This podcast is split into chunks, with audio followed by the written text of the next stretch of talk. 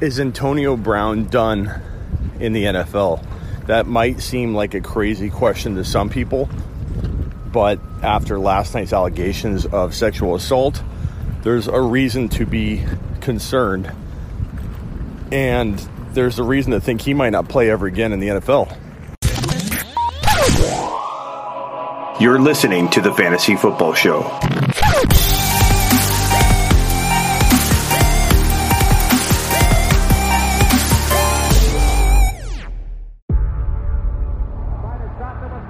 Before history is written, it's played. Before it's frozen in time, it's fought one shift at a time. Before it's etched in silver, it's carved in ice. What happens next will last forever. The Stanley Cup Final on ABC and ESPN Plus begins Saturday. So last night it broke sexual assault, multiple incidences, allegations against Antonio Brown. I would not be shocked if he never plays again in the NFL. And I had an attorney on last night, Tony, who read a lot of the documents and interpreted things and said this thing doesn't look good, and he would be surprised if he was cut. Uh, he was at practice today wearing the number one. How fitting! It just never ends with this guy. But even if he escapes this, and I'm not saying he's guilty or innocent, we don't poss- we couldn't possibly know that information. But even if he escapes this somehow and is able to get past this, let's say it's all proven to be false accusations, whatever, which I don't think we can assume at this point to be completely honest. But let's just say that's the way it goes. What's next? What is the next thing that happens where this guy isn't playing? What what what kind of problem does he bring to the table next?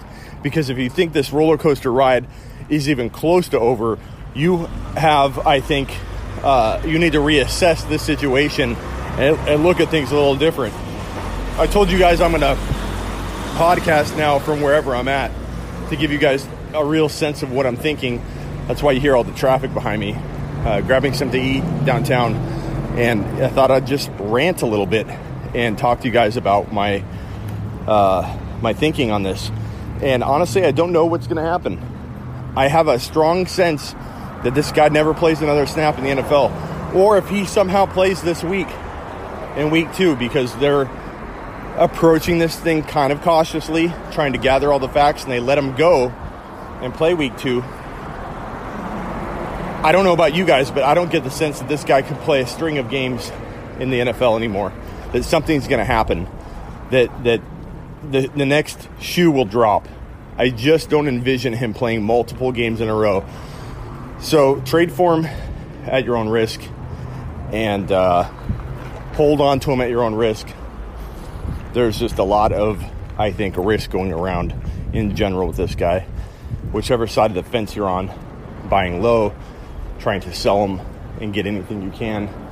Uh, I think this guy is not going to play very many games, if even one, at the NFL level. That's my speculation.